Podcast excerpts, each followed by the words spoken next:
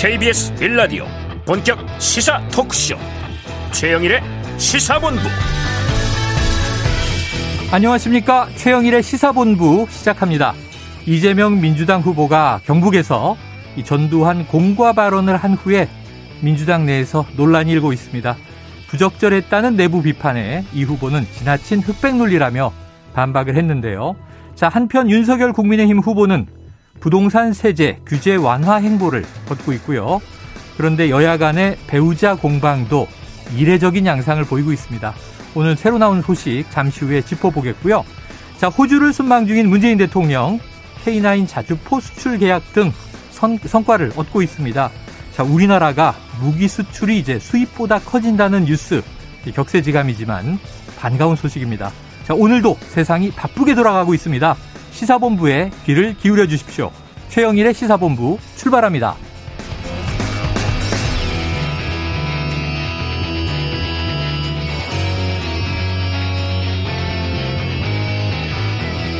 네, 오늘의 핵심 뉴스를 한입에 정리해드리는 한입뉴스 코너 기다리고 있고요. 오늘 2부 10분 인터뷰 윤석열 후보 배우자 김건희 씨의 허위 이력 기재 수상 부풀리기 의혹과 관련해서 자, 윤석열 일가 비리검증 특위위원장을 맡고 있는 김용민 더불어민주당 의원과 인터뷰 해 보겠습니다. 이어서 최평과 불사조 기자단 그리고 IT본부 준비되어 있습니다. 한 입에 쏙 들어가는 뉴스와 찰떡궁합인 디저트송 신청 늘 기다리고 있으니까요. 오늘 뉴스에 어울리는 노래가 있으면 문자 샵 9730으로 자유롭게 보내주시기 바랍니다. 오늘의 디저트송으로 선정되신 분께는 별다방 커피 쿠폰 보내드리고 있습니다. 짧은 문자 50원, 긴 문자 100원입니다.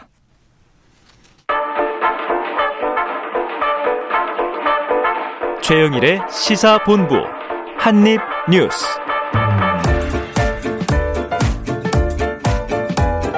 네, 오늘도 뉴스가 굵직굵직하지만 한입에 정리해 보겠습니다. 한입뉴스 박정호 오마이뉴스 기자 오창석 시사평론가 나와 계십니다. 어서 오세요. 네, 안녕하십니까. 자, 먼저 이 코로나19 상황 짚어야겠습니다. 지금 뭐 이 방역 패스는 강화됐는데 어제 뉴스 엊그제 어제 전해 주셨죠? 네. 바로 이제 이번 주부터는 계도 기간이 끝났고 과태료가 부과된다. 그렇습니다. 그런데 지금 접속 장애로 혼란이에요. 어떻게 된 겁니까? 네, 어제 보면 뭐 친구들이 저한테 물어보더라고요. 네. 이 방역 패스, 음. QR 코드 인증 네. 이거 안 되는 거냐 물어봤어요. 어, 어, 안 되는 게 말이 되냐 오늘부터 시작을 한 건데 네. 저 봤더니 좀안 되는 거예요. 안 돼요. 그래서 참 어떻게 이럴 수가 있나 생각이 들었는데 음. 결국 김부겸 국무총리가 어제 있었던 방역 패스 관련 그 앱 접속 장애 여기에 대해서 국민 여러분께 불편을 드린 점을 진심으로 사과드린다라고 얘기를 했습니다. 네. 그러니까 어제는 방역 패스를 본격적으로 시행한 첫날이었는데 특정 시간에 이앱 사용자가 몰려서 음. 접속 부하가 생겼다라고 사과를 한 거예요. 네. 그래서 질병관리청 등 방역 당국에선 시스템을 조속히 안정화하고 예, 재발 방지 조치를 철- 철저히 해달라 이렇게 당부를 했습니다. 네. 그래서 질병청이 뭐 쿠브 이게 이- 여기서 앱을 통해서 확인할 수 있는 건데 앱에서 이제 접종 상황이 이렇게 스마트폰에. 뜨잖아요. 네. 그렇습니다. 이게 또 카카오톡이나 네이버, 카카오나 네이버에 연결이 돼 가지고 거기서 음. 어. 볼 수가 있는 건데요. 예. 다른 앱이랑 연결돼서 그래서 서버를 긴급 증설을 했다는 거예요. 어, 접속 장애가 부하가 그렇습니다. 걸린 거니까 서버를 늘렸겠죠. 네, 그래서 오늘 원활한 사용이 기대가 된다라고 음. 했는데 지금도 좀 접속 장애가 일어나고 있다. 아, 그래요? 속보가 들어오고 네네. 있습니다. 아, 특히 일부, 그러니까 네이버 같은 경우는 접속 장애 좀 일어나고 있고 뭐 쿠브나 카카오, 토스, 패스 같은 곳에는 좀 괜찮다 라고 하고 있어서 어. 질병청이 긴급하게 네이버 말고 다른 QR 체크를 좀 해달라라고 요청을 하고 있습니다. 어, 참 이게 쉽지 않네요. 우리가 그 음. 접종 이 예약 시스템도 첫날 항상 몰려서 음. 문제가 터져서 지금 증설 중입니다. 증설 중입니다. 네. 그래서 좀 시간이 흘러서 이제 해소되고 그랬는데 또 지난해는 이제 마스크 우리가 음, 지도상으로 그래요. 보여주는 마스크 자녀 지도 뭐 이런 게 있었잖아요. 네, 맞습니다. 약국 앞에서 줄 서서 아, 기다리기도 했었는데. 왜 그럼 어제 오늘은 이게 지금 제대로 뭐 어, 계도 기간 지났지만 네. 방역 패스 적용은 문제가 있는 거네요. 그러니까 어제 같은 경우는 이 방역 패스에 문제가 있다라고 질병청에서 사과도 인정했고. 했고 인정했고 과부하 걸렸다라고 얘기를 하면서 네. 이 방역 패스로 인한 이 단속에 의한 뭐 과태료 부과나 이런 것들 안 하겠다라고 어제는 밝혔습니다. 없다. 근데 오늘도 지금 이런 상황이 좀 이어진다면 글쎄요. 이 질병청에서도 관련 입장을 내놔야 될 것 같은 그런 상황입니다. 네. 자, 그 와중에 지금 이 오늘 코로나 확진자 보니까 이제 5,500명대인데 어제 5,800명대였고요. 음. 중요한 건 이제 내일과 모레의 확진자 숫자다. 근데 문제는 이 그러면 이게 어 6천 명, 7천 명도 나왔는데 줄어든 거 아닌가? 아. 그게 아닌 것이 그렇습니다. 사망자는 100명에 육박하고요. 지금 위중증도 늘은 거죠? 네, 그렇습니다. 지금 오늘 영시 기준 사망자가 94명 늘어났습니다. 아. 그래서 누적 사망자가 4,387명이 됐다고 지금 밝혀졌는데요. 네. 이게 전날 사망자랑 비교해 보면 54명이나 급증한 거예요. 음. 그리고 이게 직전에 최다치였던 지난 11일에 80명을 사흘 만에 뛰어넘어서요. 100명이 육박하게 됐고 위중증 환자 같은 경우는 906명입니다. 네. 전날보다 30명 많아졌고 이게 음. 아, 이번 코로나19 사태에 들어서 처음으로 900명대가 된 거고 그동안도 아, 엿새 연속으로 800명대로 집계가 됐고 계속 늘어나고 있는 추세다라고 볼 수가 있겠습니다. 네. 그래서 어떻게 보면은 지금 상황이 가장 좀 위중하고 음. 위험한 상황이다라고 볼 수가 있겠어요. 정부의 얘기를 들어보면 특단의 조치 있을 거다 있을 거다 얘기는 하고 있는데 아. 청와대 쪽이나 이 방역 당국 얘기를 들어보면 수요일 목요일 이 상황을 좀 보겠다. 네, 그러니까 네. 내일하고 내일 모레 상황 보고 거기서 여의치 않으면 이번 주 금요일에라도 특단의 어. 조처가 내릴 가능성이 커 보입니다. 자, 지금 하루하루가 살얼음 같은 상황인데 이 와중에 백신 패스가 어제 오늘 음. 적용되기로 했다가 좀 과태료는 일단 면해질 것 같은데 어쨌든 뭐 오늘이든 내일이든 시행을 하겠죠. 그런데 이게 자영업자들이 좀 불만이 커지는 것 같은 게 음. 자, 백신 패스를 어긴 손님 10만 원 과태료, 업주는 300만 원. 자, 그러면은 이거 다 이게 음. 관리 감시해야 되는 거는 업주의 책임을 훨씬 크게 본 건데 좀 분통이 터지고 있다고 해요. 오평론가님 어떻게 그 보십니까? 그 사실상 이제 방역 당국이 이제 현장 최일선의 방역을 자영업자들한테 떠넘긴 거나 다름없습니다. 이렇게 아, 이렇게 본다면은. 네. 왜냐하면 최소한 동등하게 해야 되거든요. 네네. 가는 사람은 그 해당 식당을 방문하는 사람은 적어도 내가 백신을 맞았는지 안 맞았는지 본인은 인지하고 있습니다. 음. 자영업주는 알 수가 없고요. 네. 그리고 지금 저희가 단계적 일상 회복을 하면서 그 사이에 안심콜이라고 해서 들어가서 그냥 전화만 남겨두면 80 이렇게 찍었죠. 네, 동선이 파악하도록 됐었는데 지금은 조금 더 강화됐기 때문에 음. 백신을 실제로 맞았는지 맞지 않았는지에 대해서 본인 스스로 인지하고 있는 상태에서 갈지 말지 결정을 해야 되는데 그냥 네. 쓱 끼어서 가는 경우가 분명 히 있단 말이죠. 음. 이렇게 잡아내지 못한 것을 자영업주에게 떠넘기면은 네. 지금 문제가 일단 첫 번째는 어떻게 되냐면 속였을 경우에 이제 찾아낼 방법이 없고요. 어. 두 번째는 지역 일부에는 아직도 투지폰이나 이런 걸 쓴다는 어르신들이 있다는 거예요. 네네. 그럼 자영업자들이 쿠브 어플리케이션을 깔 수 없는 휴대폰을 아. 가지고 있는 어르신들이 있습니다. 네네. 나는 맞았다고 얘기하고 못 들어오게 막고 또 동네가 좁으면 좁을수록 장사하는데 더 힘들거든요. 그렇죠. 손님을 안 받는 상황이 그렇죠. 돼버리기 때문에 그러니까 이러지도 못하고 저러지도 못하고 만약 그 중에 할아버지가 기간이 지났거나 음. 아니면 거짓말했거나 하면 음. 자영업자의 잘못이 되버립니다. 어. 그러니까 이게 사실은 거짓말을 한 사람에게 책임을 물리는 것이 저는 맞다라고 보는데 막지 못한 사람에게 책임을 물리는 것은 이거 사실 공권력에게는 그렇게 네할 수가 있거든요. 근데 공권력이 아닌 자영업주한테 이렇게 얘기한다면은 사실 자영업자들은 당연히 불만을 네. 터뜨릴 수밖에 없는 것이고. 야. 저는 이제 계도 기간을 떠나서 이 부분에 대해서 월 그 벌금의 형평성이 너무 맞지 않다. 아. 아, 그 얘기는 자영업자들로부터 계속해서 들을 수밖에 없고 김부겸 총리가 지난 주말께 이제 코로나와의 관련된 내용을 네. 전쟁에 비유하면서 썼거든요. 네네. 네. 진지를 구축하고 음. 웅축하고 백신도 제대로 돼 있지 않을 때는 바깥으로 나오지 않는 가만히 있는 전략을 폈는데 어느 정도 상대가 파악이 되고 백신이라는 총알과 무기가 생기니까 나가서 음. 적진으로 뛰어들고 있는데 여러 가지 변수가 생겨서 지금까지 다 네. 막아낼 수는 없다라고 얘기한 거는 이해합니다만 아. 반대로 생각해 보면 최악의 최악의 최악의 상황까지도 열어두는 것이 방역 당국의 해야 할 역할입니다. 음. 그러니까 시나리오라고 하죠. 네. 그 부분에 있어서 조금 늦지 않았나. 그러니까 지금 자영업자들이 또 인원 제한이나 시간 제한을 한다고 하면은 바로 손실 보상 얘기가 나올 텐데 그래. 그렇다면 그 재원 마련은 되어 있는 것인가? 음. 되어 있다면 어떤 업종과 어떤 금액으로 줄 것인가? 되어 있는가? 안 되어 있거든요, 지금. 네. 그러니까 자영업자 입장에서는 매번 최선을 다한다, 다한다 하지만 그런 최악의 상황은 너무 쉽게 예상할 수가 있는데 음.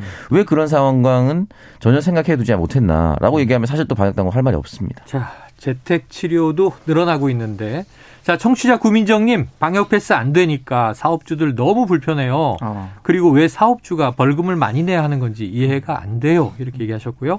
또 8238님은요, 오늘도 네이버 방역 패스는 먹통입니다. 답답합니다. 예. 쓰라고 하는데 먹통이고, 음. 그 다음에 책임은 다 점심시간에 이 조그만 식당 음, 네. 손님들 몰려올 네. 때 생각해 보세요. 아, 음. 김치 깍두기 하나 더 드리기도 지금 일손이 그렇죠. 모자란데 맞아요. 이 속이나 안 속이나 접종 완료했나 안 했나까지 점검을 하라니 쉽지 않습니다. 자, 다음 뉴스로 넘어가 보겠습니다. 자, 오늘 이게 좀 시끄러운 얘기가 터졌어요. 이 윤석열 이제 국민의힘 대선 후보의 배우자죠. 김건희 씨 이야기는 여러 가지가 있었습니다만 또 이제 뭐 본부장 의혹 그리고 이제 부인과 장모의 이제 여러 가지 또 혐의도 있었는데 지금 이건 또 다른 얘기입니다. 허위 경력 의혹 여기에 대해서 인터뷰를 했다는 거예요, 박 기자님? 그렇습니다. 이게 어. YTN 보도인데요. 네. 그러니까 이 YTN이 2007년 수원여자대학교에 김건희 씨가 제출한 교수 초빙 지원서를 확보를 했습니다. 네. 그걸 봤더니 뭐 개명전 이름이 김명신으로 이름이 네네. 돼 있었고 김 씨는 이 지원서로 수원여자대학교 광고영상과에 겸임교수 채용돼서 어. 지난 2007년 3월부터 이듬해 2월까지 근무를 했습니다. 네. 그런데 경력 사항을 봤더니 한국게임산업협회 기획팀 기획이사로 재직했다. 라고 적혀 있었어요. 네. 재직 기간도 지난 2002년 3월부터 3년 동안, 음. 그러니까 짧지 않은 기간 있었던 거죠. 그러네요. 있었다고 적은 겁니다. 네. 하지만 한국게임산업협회는 지난 2004년 6월에야 설립이 됐어요. 어. 그러니까 이 시점이 안 맞죠. 2년 차이가 있네요. 그렇습니다. 협회 설립 전에 재직했다. 네. 네. 그래서 한국게임산업협회 측은 일단 이 김 씨의 재직증명서가 협회 설립 이전 날짜로 발급된 경위 이건 확인할 수 없다라는 네. 입장을 내놨고요. 다만 확실한 건 기획팀과 기획이사란 자리는 아예 존재하지 않았다. 음. 이렇게 설명을 했습니다. 그리고 당시 재직증명서를 발행한 것으로 돼 있는 부서장은 음. 김건희 씨를 협회 안에서 본 적이 없다. 이렇게도 얘기를 했어요. 네. 이 부분이 좀 의혹, 의혹으로 제기가 됐고요.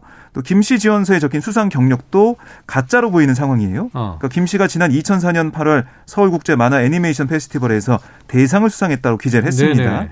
그런데 주최 측에 확인한 결과 그러니까 개명 전 이름인 김명신 이름으로 응모된 출품작 자체가 없었습니다. 어허. 그리고 가짜까지는 아니지만 수상 경력을 부풀린 의혹도 있었는데요. 음. 2004년 대한민국 애니메이션 대상 특별상을 수상했다라고 기재됐는데 해당 경연은 개인이 아닌 출품 업체가 받는 아. 방식이었습니다. 네.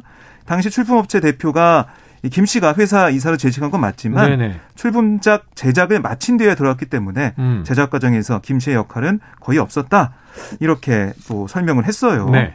그래서 이 여러 가지 증언을 확보한 다음에 이 매체가 김건희 씨한테 물어봤어요. 어. 물어봐서 어떻게 된 거냐라고 했더니 먼저 이 한국게임산업협회에서 기획이사로 일했다라고 적은 그 경위에 대해서 김건희 씨는 믿거나 말거나 좀 기억이 나지 않는다. 어, 정확한 경위를 어. 확인하고 있다. 이런 말을 네네. 보도상에서는 반복을 했고요. 어, 이러면서 당시 근무 기간을 잘못 기재하는 착오가 있을 수는 있지만 음. 재직 증명서를 위조한 건 아니다. 이렇게 강조했습니다. 네. 그러니까 게임산업협회와 같은 건물에 있으면서 협회 관계자들과 친하게 지냈고 이들을 자신이 이제 몸담았던 학교 특강에 부르기도 했다. 이런 말로 좀 답변을 대신한 모습이었고요. 네. 다만 협회에서 월급은 받지 않았다. 이렇게 설명을 했습니다. 그다음에 두 번째 이 수상 경력 관련해서는 뭐라고 음. 했냐면 네. 이세 건 가운데 특히 이제 2004년 서울국제 만화 애니메이션 페스티벌 대상 경력에 대해서는 네. 이건 좀 돋보이려고 한 욕심이었다. 음. 아, 그것도 죄라면 죄다. 라고 가짜 수상 경력을 좀 인정하는 모습을 보였습니다. 네. 어, 그러니까 근데 이 내용 인터뷰를 좀 보면 겸임 교수 임용 당시 수상 경력 자체를 대체로 대수롭지 않게 받아들인 분위기였는데요. 네. 그러니까 수상 경력을 학교 진학을 위해 쓴 것도 아닌데 무슨 문제냐 이런 얘기를 했고 자신은 공무원, 공인도 아니고 당시엔 윤석열 후보와 결혼 상태도 아니었는데 이렇게까지 검증을 받아야 하느냐 취재진에게 여러 차례 음. 반문을 했고 또 자신의 채용으로 누군가는 피해를 받을 수 있는 거 아니냐 이런 네네. 지적에 대해서는 경쟁인 경우엔 그렇겠죠. 네, 그러니까 자신은 공채가 아니라 누군가의 소개를 받아 지원했기 때문에 아, 내가 채용됐다고 해서 누군가 채용되지 못하는 일은 없을 어허. 거다 이렇게 주장을 네. 펼쳤습니다. 뭐 어쨌든 계속해서 인터뷰 내내 내 경력은 그냥 간단하게 쓴 것이라는 점을 여러 번 강조를 하면서 대수롭지 않는 그런 모습을 계속 보이는 모습이었습니다. 네네. 그러니까 이제 뭐 허위는 일부 인정을 하면서도 음. 그게 대수롭지 않다. 돋보이려고 한 욕심이었다. 네. 죄라면 죄지만 어, 사실은 누군가 피해를 본 것은 아니다. 이런 입장들인데. 자, 일단은 배우자고요. 혹시 뭐 윤석열 후보 입장도 나왔습니까? 네. 윤석열 음. 후보가 입장을 내긴 했었는데요. 네네. 지금 토론에 나왔었는데. 아, 부... 오늘 관훈 토론을 한 거죠? 예, 예. 네네. 그래서, 어, 이게 뭐 대부분 어, 허위이긴 하나 음. 또 완전히 또 다 틀린 내용은 아니다라고 애매모호하게 허위이긴 하나 다 틀린 내용은 아니다. 네, 그 애매모호하게 답변을 했기 때문에 이 부분에 대해서는 완벽하게 흔히 말하는 실드를 하고 있, 네. 있는 상황이 아니고요. 할 수 없는 것이 이미 논파가 너무 많이 당하고 있습니다. 네, 그럼 이야기 나온 김에 네. 오늘 관훈 토론에서 윤석열 후보가 한 이야기를 직접 듣고 와서 이야기 이어가겠습니다. 그러니까 YTN의 그 기사는 에, 그 부분적으로는 모르겠습니다만은 전체적으로 허위 경력은 아니고 어? 그리고 그 수상이라고 하는 것이 완전히 날조된 것이 아니라 자기가 그 회사의 운영과 부사장으로서 회사의 운영과 작품의 출품 그 아마 그 회사가 제자들하고 같이 했던 거로 기억이 되는데요. 그렇게 제가 들었는데요.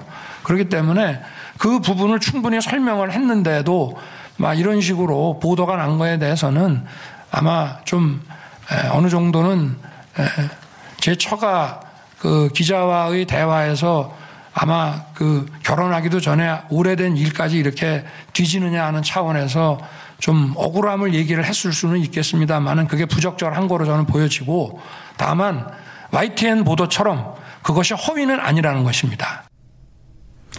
허위는 아니다. 어, 뭐 하지만 부적절하다라는 또 이제 인정도 일부 했네요. 네, 그러니까 재직 증명서가 있. 있다고 하면서 네, 그건 네. 허위가 아니다 이런 얘기를 한 거고요. 음. 그다음에 이제 억울한 부분을 좀 강조했다 이렇게 얘기를 했는데 글쎄요 이 부분에 대해서는 국민들의 판단이 아마 좀 네, 있을 네, 거라 네. 생각을 해요. 네. 서로 이제 주장과 입장은 좀 엇갈린 아, 상황. 이렇게 되면 이제 또 지지 공방이 벌어지는 건데 그 재직 증명서는 음. 이제 실체가 있는 것인가? 음. 과거에 또 표창장 뭐 논란 이런 게 있었지 않습니까? 또 사문서 위조가 지금 뭐 최강욱 대표도 유죄가 되고 그랬잖아요. 네네. 인턴 확인서 이런 네, 거. 맞습니다. 근데 그런 것도 입시에 중요한 요소지만 음. 이건 또 이제 뭔가 직업을 얻는데 네. 채용, 취업에 또 중요한 부분이란 말이에요. 네. 어떻게 보세요? 근데 아까 게임 산업 협회가 존재하지 않았다는 시기잖아요. 네. 근데 어떻게 발행을 할 수 있을까? 아, 지금 뭐 좀 냉정히 말씀드리면 윤석열 캠프에서 어, 부인 김건희 씨에 대한 메시지 정리가 일단 하나도 안 되는 것 같습니다. 아. 왜냐하면 내놓았던 해명과 내놓았던 말들이 하나하나 모두 논파당할 수밖에 없는 것이고 네.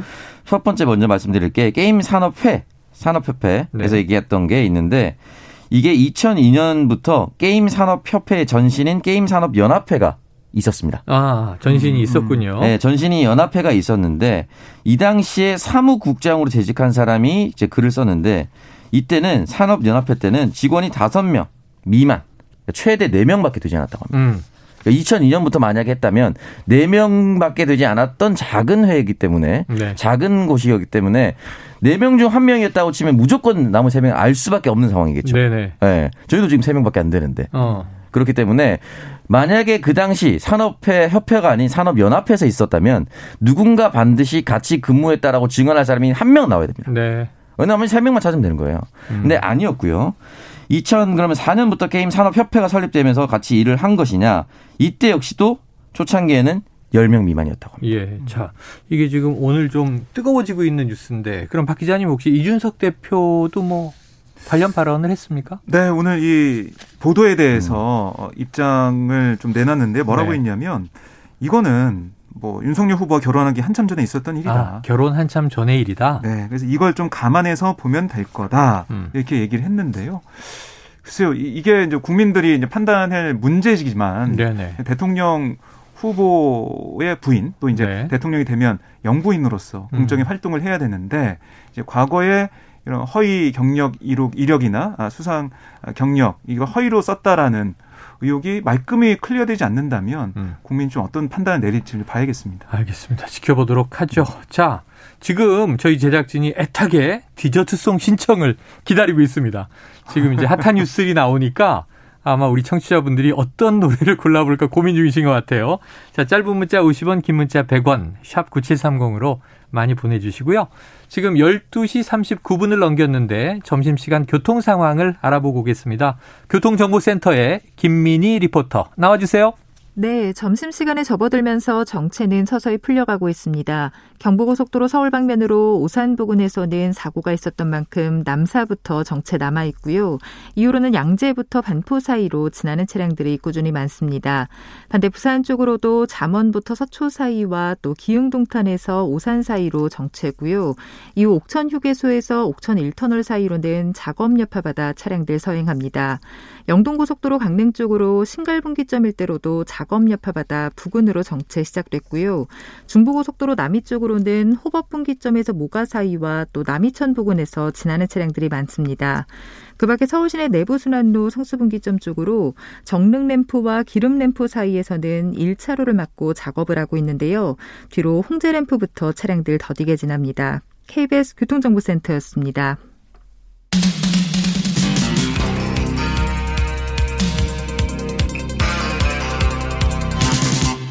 최영일의 시사본부. 네, 청취자 4646님, 방금 식사했는데 또 한입 해야 하나요? 한 입을 또 해야 합니까? 그럼 이렇게 너무 많이 먹는 거 아닙니까? 아닙니다. 그 답을 4646님이 뒤에 적고 계셔요. 늘 한입 뉴스 통해 시사의 양식을 취하고 있습니다. 자, 몸의 양식을 드셨으니까 네. 이제 세상 돌아가는 시사의 양식을 취하는 시간인데 자, 알찬 뉴스 앞으로도 많이 부탁드려요. 그랬습니다. 자, 한입 뉴스는 절대 살이 찌지 않습니다. 드셔도 드셔도 살이 찌지 않습니다. 자, 다음 이슈는 이걸 볼게요. 이어지는 소식이긴 한데 윤석열 이제 국민의힘 후보가 드디어 오늘 관훈 클럽에 토론을 했습니다. 네. 민주당은 네. 계속 토론하자고 지금 얘기하고 그렇습니다. 있는데 관훈 클럽 토론은 이재명 후보는 했었죠. 네. 어떤 메시지가 나왔습니까? 어, 오늘 윤석열 후보 이 토론을 보면 먼저 이 정권 교체에 대한 음. 강조를 했어요. 네. 그러니까 정부의 무능과 부패로부터 국민이 고통받지 않도록 보호하고 세계적인 디지털 전환의 시대 이걸 이끌기 위해서는 다음 대선에서 정권 교체를 꼭 해야 된다. 해야 한다. 이걸 강조했고 네. 그다음에 자신이 26년간 검사 생활만 했다고 해서 음. 어, 국정 운영 잘할 수 있을지 걱정하신 분들이 있는데 네. 하지만 나는 늘 진실한 현장을 아, 진실과 현장을 중시하는 실용주의 정신과 공정과 정의를 위해 어떤 힘에도 굴복하지 않는 자세를 견제해왔다. 네. 강조하며 어, 거듭 자신이 어, 차기 대통령이 돼야 된다라고 얘기를 했어요. 음. 그리고 이제 고발 사주 의혹에 대한 여러 가지 의혹 여기에 대해서 질문이 있었는데요. 여기에 대해서는 자신이 고발 사주와 관련해서 지시 내린 바 없다라고 음. 강조했고요. 또 손준성 검사에게 지시할 이유가 없다. 내가 왜 지시를 하겠냐. 음. 그리고 송 검사에서 송 검사와의 어떤 뭐 측근이라는 것은 측근이라면 측근이라고 볼 수가 있겠지만 음. 그런 지시를 할 이유가 없다는 걸 계속 얘기를 했고 네. 또뭐 이 부산저축은행 이 부실 수사 관련해서도 음. 어, 나는 열심히 수사를 했고 그 당시에 수사가 안 된 뭐 이런 의혹이 있는데 그거는 그 당시에 수사를 할 만한 그런 여건이나 어, 조건이 이런 게 되지 않았다. 음. 그러니까 수사할 필요가 없었다. 이런 취지의 얘기를 했어요. 또뭐 눈에 띄는 게 뭐냐면 이 왕자 손바닥에 왕자 쓴 아, 거. 그 할머니 만나셨냐 다시 어. 만나셨냐 이런 거 질문이 있었는데 네. 그거는 그 할머니를 찾아가서도 뭐 얘기하거나 나타, 나타나게 하면 할머니에게 부담이 되는 거다. 아. 그래서 다시 뭐 찾거나 그러지 않았다. 라는 얘기도 들을 수가 있었습니다. 그래요. 자, 여기서 뭐 쟁점이 되는 얘기들이 좀 있는데 오늘 이제 공개적으로 관훈클럽 토론을 한 거니까 윤석열 후보 발언의 일부를 듣고 와서 우리 오 평론가님의 또 총평을 들어보죠. 본인이 일탈을 했는지 안 했는지 제가 알 수도 없고 전혀 이거는 제 입장에서 봤을 때는 이런 걸 지시한 사실도 없고 도대체 이런 일이 뭐 무슨 그, 저, 뭐 텔레그램에 무슨 뭐 보냄이라고 했다는 것이 어떻게 이루어졌는지도 그건 알 도리가 없습니다. 네. 물론 수사정보정책관이 검찰총장에게는 자주 보고하는 위치에 있습니다만은 아무리 그렇다 해도 공무원이라고 하는 것은 인사 이동에 따라서 움직이고 당시에 손준성 검사도 제가 원래 유임을 요청했던 사람을 갈고 추미애 장관이 알아서 보낸 사람인데 제가 그 위치에 있는 저 검찰 간부와 이런 것을 논의하고 할 이유가 전혀 없습니다. 네. 음, 자, 듣고 오셨어요. 오평론가님 지금 뭐 고발 사주에 대한 이야기를 음. 우리가 좀그 대목을 들었고 음. 전반적으로 아까 이제 박 기자님이 정리해 주신 대로 정권 교체의 필요성 여러 음. 가지 이제 야당 대선 후보로서의 이야기를 한 것 같아요. 네. 어떻게 좀 전체적으로 평가하십니까? 어, 일단은 뭐 정권 교체 필요성은 야당 대선 후보기 때문에 누구나 네. 어떤 후보가 됐어도 할 수 있는 말이기 때문에 음. 당, 뭐 당연한 말을 했다고 보거든요. 마지막에 했던 말부터 이제 얘기를 거슬러 올라가자면 손준성 검사가 텔레그램을 통해서 손준성 보냄 요 얘기를 이제 마지막에 남겼습니다. 네. 어떠한 것으로 이루어졌는지 모르고 그리고 추미애 장관이 내가 유임시켜 달라고 한 사람을 갈아치웠다라는 음. 표현을 썼죠. 그러니까 내 사람이 아니다 손준성 검사는 네네. 네. 인사권에 나는 개입한 것이 없다. 그리고 음. 나의 측근이 아니다라는 걸 강조했는데 이게 이 사건이 측근이 아니다라고 의심하는 것이 아니라 음. 이 사람이 왜 이런 일을 했는가 네네. 그리고 검찰총장이 최측근인데 이런 일을 해도 되는가에 네. 대한 질문에 답변을 해줘야 되는 것이거든요. 음. 만약에 나의 최측근이 아니다 한들 만약에 지금 시사본부를 최영일 평론가가 진행하고 있는데 박정호 기자가 생방송 중에 실수하면은 아 저는 뭐 제가 말한 게 아니기 때문에 상관없습니다라고 할 건지 좀 그렇게 할 거죠. 좀 그렇게 하죠. 그 박정호 기자가 얘기한 거예요. 이렇게 얘기하죠.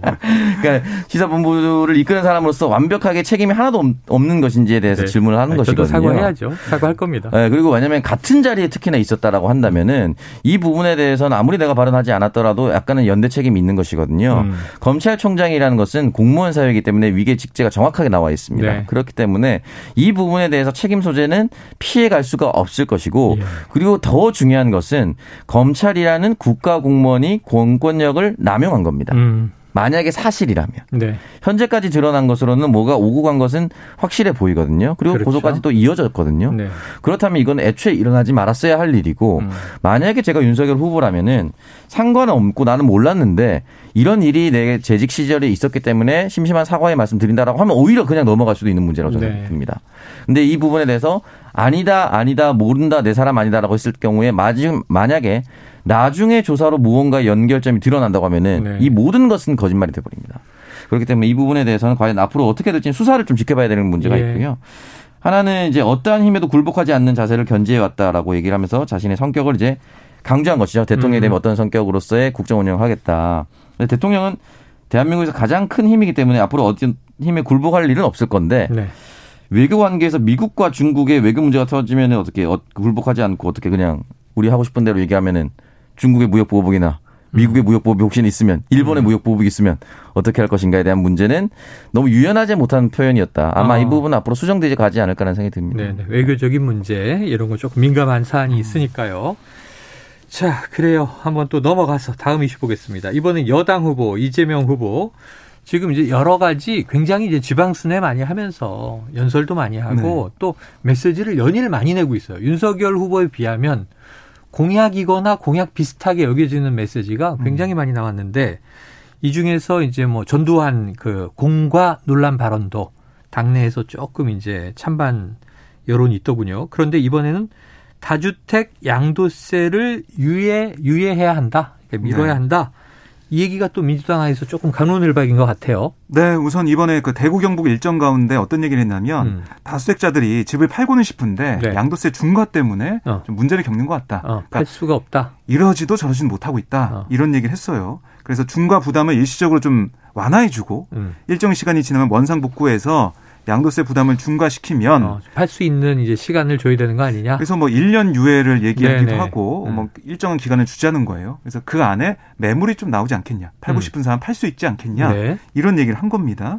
그래서 그걸 다음 정부에 하겠다는 공약이 아니고 현재 상태에서 네. 할수 있는 일 이건 할 수 있는 거다. 그러니까 하자. 음. 이렇게 얘기를 한 겁니다. 그러니까 지금 부동산 민심이 워낙에 좀 안 좋으니까 음. 이 부분을 좀 돌파하기 위한 그런 하나의 이제 아이디어 어 그리고 하나의 그 아, 정책 이걸 좀 내놓은 네. 건데요. 음. 근데 여기에 대해서 민주당에서는 좀 어, 검토가 좀 되지 않는 그런 상황인 거 보여요. 어. 왜냐하면 지난 7일 이제 박안주 정책위 의장이 기자들과 만나서 뭐라고 했냐면 이거는 다음 정부에서 보완하는 부분이 있겠지만 즉각 검토하는 것은 아니다라고 어허. 얘기를 했거든요. 네네. 그리고 이 당 선대위 정책본부장이 윤은덕 의원도 후보가 의견을 줬기 때문에 뭐 지금 당 정책에 협의를 하겠다. 이렇게 밝혔지만 음. 뭐 당장 진성조 의원 같은 경우는 아니 집을 팔아서 그만큼 불로소득 얻었으면 네. 상응하는 세금 내는 거 당연한 거 아니냐? 그게 조세 정의다. 라고 얘기하면서 다주택자 양도세 완화할 이유가 없다 이런 얘기도 하고 있어요. 그래요. 입장이 혼선이 있습니다. 혼선이 있다. 엇갈린 네. 목소리도 나오는데 부평론가님 음. 어떻게 보십니까? 네, 이게 사실은 부동산 정책이 일관성 있게 진행하기 참 어렵습니다. 현 정권에서도 20몇 번 나왔다라고 네, 얘기를 하면서 왔다 갔다 하는데 크게 두 가지로 나눌 수가 있겠죠. 보유세와 거래세. 그러니까 가격이 올랐으니까 가격이 오른 만큼에 대한 세금을 내라는 게 이제 보유세고 음. 매물이나 취득할 때 내놓을 때 내는 게 이제 어 거래세인데 네. 이 부분에 대해서 거래세를 완화해 주지 않으면 다주택자는 시장에서 자신의 매물을 팔지 않을 겁니다. 네. 왜냐하면 지금 가격이 가파르게 올랐다는 건 누구나 알고 있거든요. 네. 만약에 집값이 1년에 2억씩 올랐으면 음. 세금이 1년에 2천만 원을 갑자기 내지 않던 내금을 세금을 냅니다. 네. 그럼 그래봤자 1억 8천의 차이가 남아요. 음. 그러면 지금 부동산은 공급이 지금 꽉 막혀 있는 상황이고 어느 순간 한정판이 되다 보니까 들어가고 싶어 하는 사람은 많고 매물은 없다 보니까 가격이 급등한 거거든요. 네. 그럼 이런 상황에서 가지고 있는 사람이 어느 정도는 내주도록 하는 것이 이제 거래세 완화에 대한 이재명 후보의 취지인데. 네. 세금 뭐 돈 많이 벌었으니까 세금 많이 내야 된다. 거래세도 많이 내야 된다라고 하면은 지금 당장 공급이 될 수 있는 것. 그러니까 음. 거래를 조금이라도 활성화할 수 있는 숨통은 트인 것도 아무것도 안 될 겁니다. 네. 그러니까 아직도 민주당 내에서는 종래 부동산에 대한 인식과 그리고 좀 변화돼야 할 부동산 인식이 부딪히고 있는 것이다. 라는 생각이 들 수가 있습니다. 어쩌면은 정권 심판론이나 또는 문재인 정부에 대한 이제 좀 반발 심리 이런 네. 것에 상당 부분이 이제 부동산 이슈에서 음. 네. 퍼져나오기 시작했죠. LH 때 받고 이제 음. 그게 또 이제 사칠 서울시장 재보선 때도 실현되기도 했고. 자, 윤호중 원내대표는 이 중과 유예안에 대해서 자, 지난해 5월 말까지 유예해 줬는데 효과가 없었다는 검토 의견이 있다. 요건 좀 이제 이 후보의 제안에 음. 대해서 음. 부정적인 의미로 받아들여지네요. 자, 시간 1분 남았는데 박 기자님. 네. 이게 크게 회자되진 않은 이슈인데 이 권성동 사무총장이죠? 네. 지금 술자리 발언 논란이 있는데 여기에 대해서 지금 악의적인 공작이다 이런 입장을 얘기하고 있어서 네. 어떤 사안인지 한번 정리해 주시죠. 예, 그러니까 유튜브 매체 열린공간 TV가 보도한 내용인데 음. 지난 10일 강릉에서 어, 권성동 사무총장이 기자들과 술자리를 한, 했어요. 아, 윤 후보가 강릉 방문 중 그렇습니다. 네. 네, 그때 했는데 권 의원이 옆에서 술을 마시던 손님 부부의 아내에게 신체 접촉을 하면서 이쁘다. 라고 말을 하면서 뭐그 여성에게 강릉에 이렇게 예쁜 여자가 있느냐 이렇게 했다라고 보도를 한 겁니다. 어. 그 외에 뭐 다른 말도 했, 다는 보도도 나오고 있는데 네. 어쨌든 이 부부가 현장에서 경찰에 성추행 혐의로 이권 사무총장을 신고를 했고 네. 현장에 경찰이 출동해서 피해자에게 처벌 의사가 있는지 물어봤다라는 네. 게 알려진 바예요. 음. 여기에 대해서 이권 사무총장은 뭐라고 했냐면 아니 술집에서 팬이라는 남성이 자기 부인하고 소개하기에 어. 제가 미인이라고 칭찬하며 어. 결혼을 잘했다. 이런 취지의 말을 한게 어, 전부라는 겁니다. 했다. 네. 음. 그래서 그 부부도 헤어지면서 제게 고맙다는 말을 했다. 그래서 열린공항 TV에서 말하듯 뭐 성희롱이나 신체 접종이 있었다라는 것은 전혀 사실 무근이다라고 주장을 했습니다. 음. 그러면서 강력한 법적 조치를 취하겠다 라고 밝혔는데요. 어쨌든 이 부분은 경찰서 112 상황실 쪽의 얘기를 들어보면 통화에서 출동한 사실은 있다라는 어. 게 알려진 거 사실로 확인되고 있는데요. 신고는 들어와서 경찰은 출동, 출동했다. 네. 네. 거기에 대해서도 권 사무총장은 제가 자리를 뜨기 전까지 경찰이 온 적은 없었고 어. 이후 연락 받은 바도 없다. 이후 술자리에서 다른 무슨 일이 있었는지 경찰 출동이 뭐 때문이었는지에 대해서는 어. 아는 바가 전혀 없다. 경찰 주장을 출동에 했습니다. 대해서 아는 바가 없다. 이거는 뭐 이제 팩트 체크가 곧 되는 거 아닙니까? 이 정도면? 네. 아마 이 어떤 내용의 신고였고 또 어떤 일이 있었는지는 아마 서서히 밝혀질 것 같습니다. 네네. 그리고 그 자리에 또 자료를 통해서 네 기자들도 있었다고 하는데 네, 뭐 어쨌든 뭐 어떻게 나올지 봐야겠습니다. 지금 뭐 이 매체 쪽의 주장과 권성동 이제 사무총장의 부정 이건 완전히 정반대입니다. 한번 2부에 또 요 내용 다뤄보도록 하죠. 자 5902님의 디저트송 오늘 뉴스 정말 뜨겁네요. 원더걸스의 So Hot 자, 바깥 날씨는 춥지만 어, 지금 웃으신 거예요? 오평론가님? 네, 아니요, 소한 맞는 것 같습니다. 어, 네. 맞죠? 네. 우리 청취자님의 선곡은 틀리질 않아요. 자, 오늘 두 분 얘기 여기까지 전하겠습니다. 고맙습니다. 감사합니다. 고맙습니다. 예, 소하 듣고 입으로 돌아옵니다.